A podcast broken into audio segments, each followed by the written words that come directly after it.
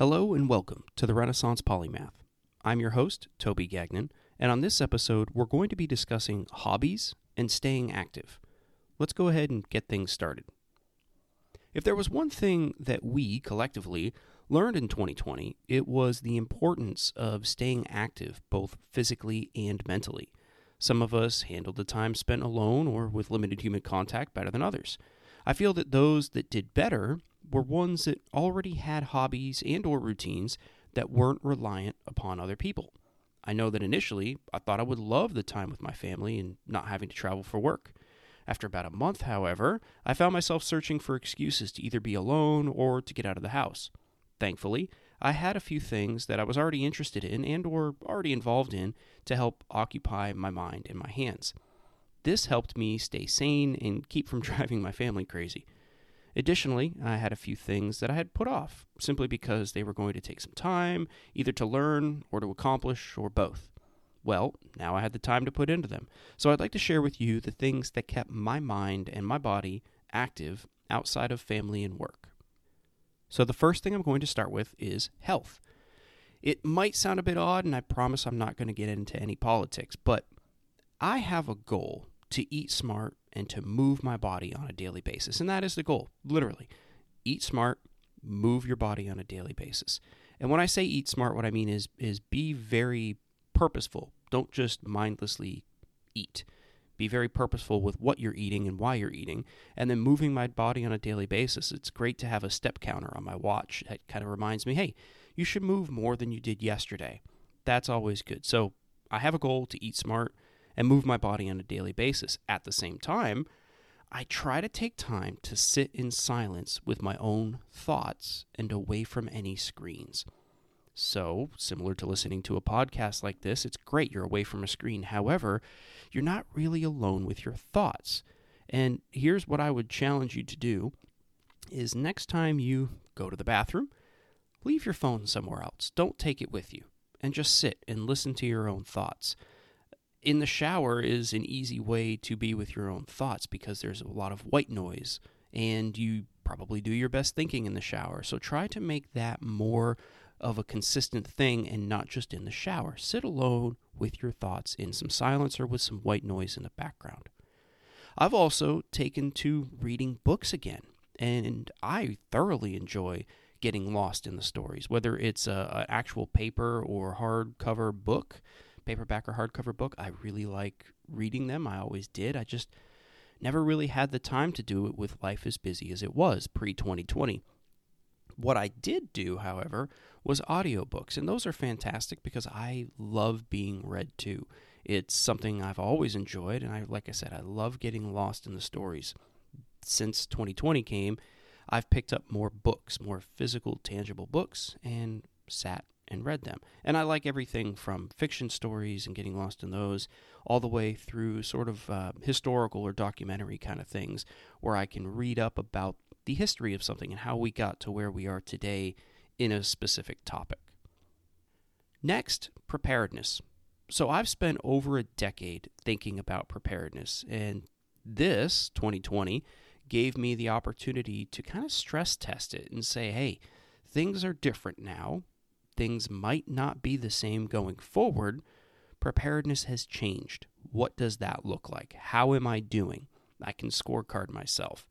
It also gave me the time to take inventory, to rotate stock, and to replenish where necessary. In addition to that, it also gave me the opportunity to test some of this stuff and make changes where it was appropriate at the same time, I realized in my community there was kind of a lack of information on this topic and a lack of people who were willing to help, more importantly.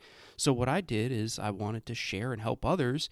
So, I developed and gave educational seminars on preparedness. I gave seven seminars on this, and folks took different things away from it. But either way, everybody who left left with something new to think about in their own preparedness journey. Moving on, motorcycling.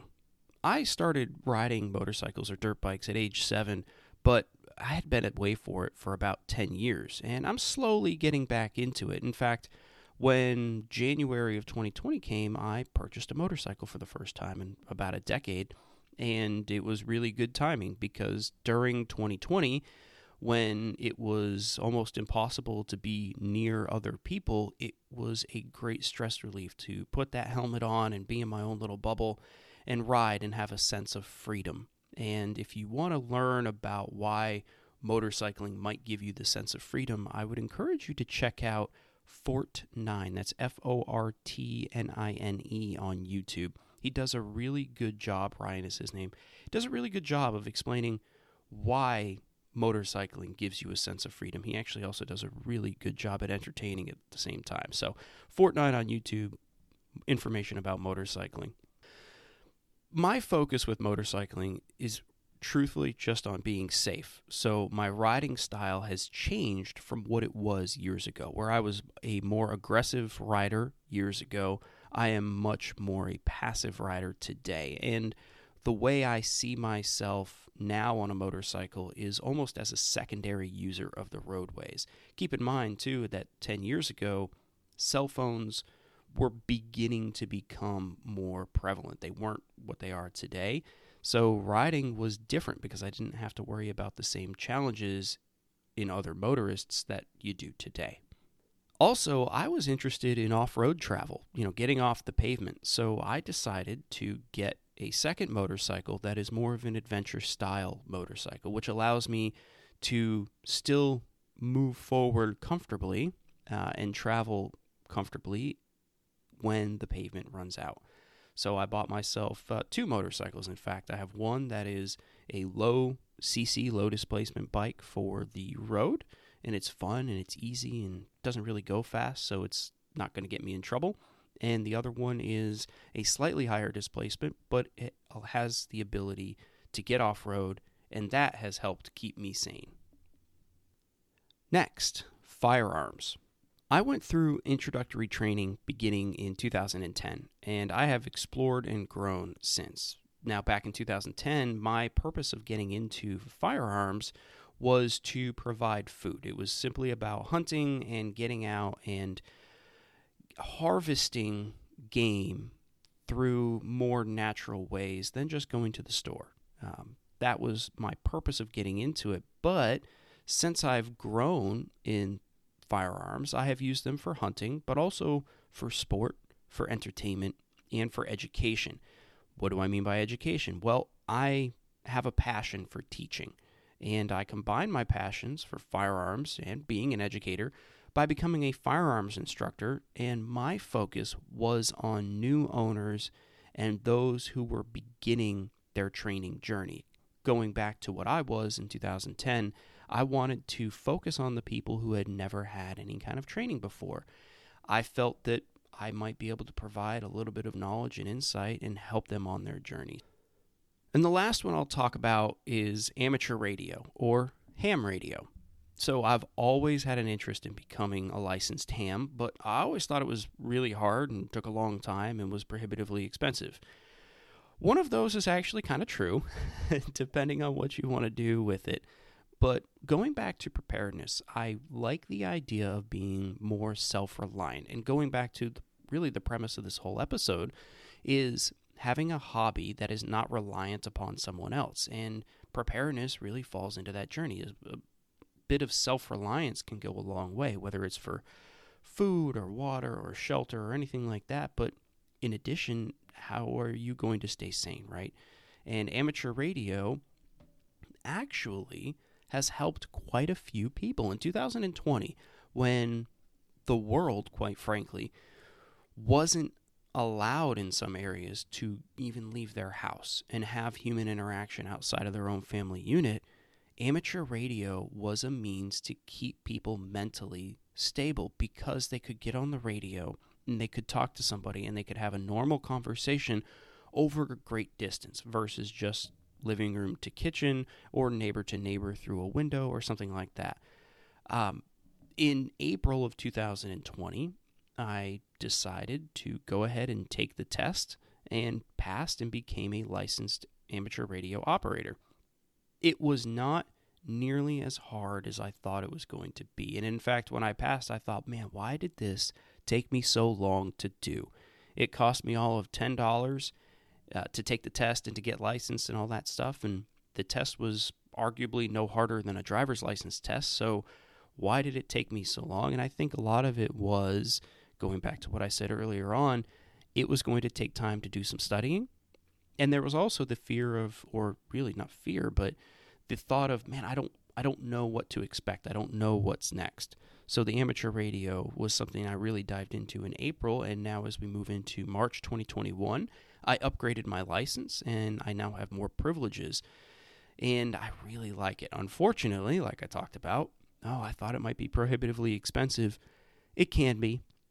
Depending on what you want to do, depending on the type of radios that you buy, new, used, etc., it can get kind of expensive, but the expense that I put into the equipment that I have now allows me to talk around the world through the use and aid of the internet, as well as completely free of any internet service provider, whether that is home internet or a cell phone carrier or something like that. I can talk over 800, 900 miles away without the need of paying anybody for the ability to do that.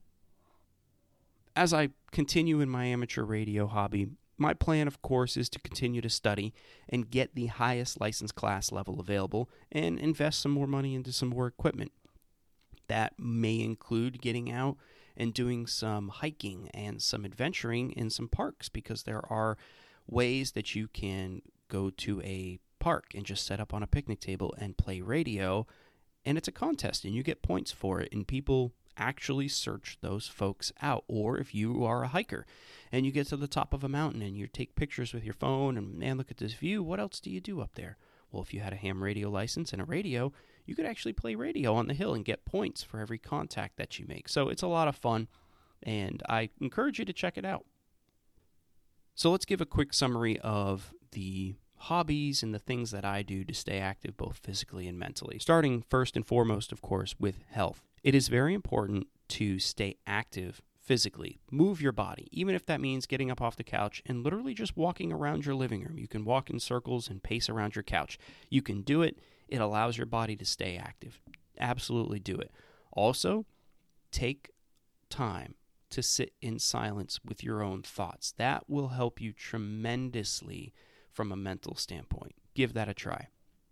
Preparedness preparedness is something that you should always consider whenever doing anything. And preparedness could mean, hey, I'm going to the store. Do I have my wallet?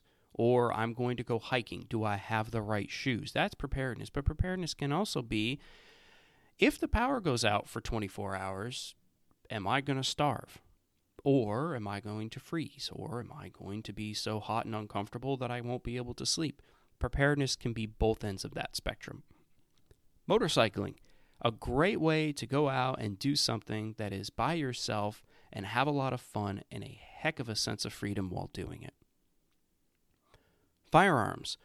Not for everybody, I understand that, but for me, it was a great way to get out and connect with other members in the community who were like minded and share in education and knowledge and quite frankly, if you are a firearms owner and you are active in participating in sporting events and things like that, odds are you are extremely, extremely aware of the safety that's into it and you are very focused and you want to stay safe. That's a great way to do it. So, firearms is another good hobby. And lastly, is amateur radio.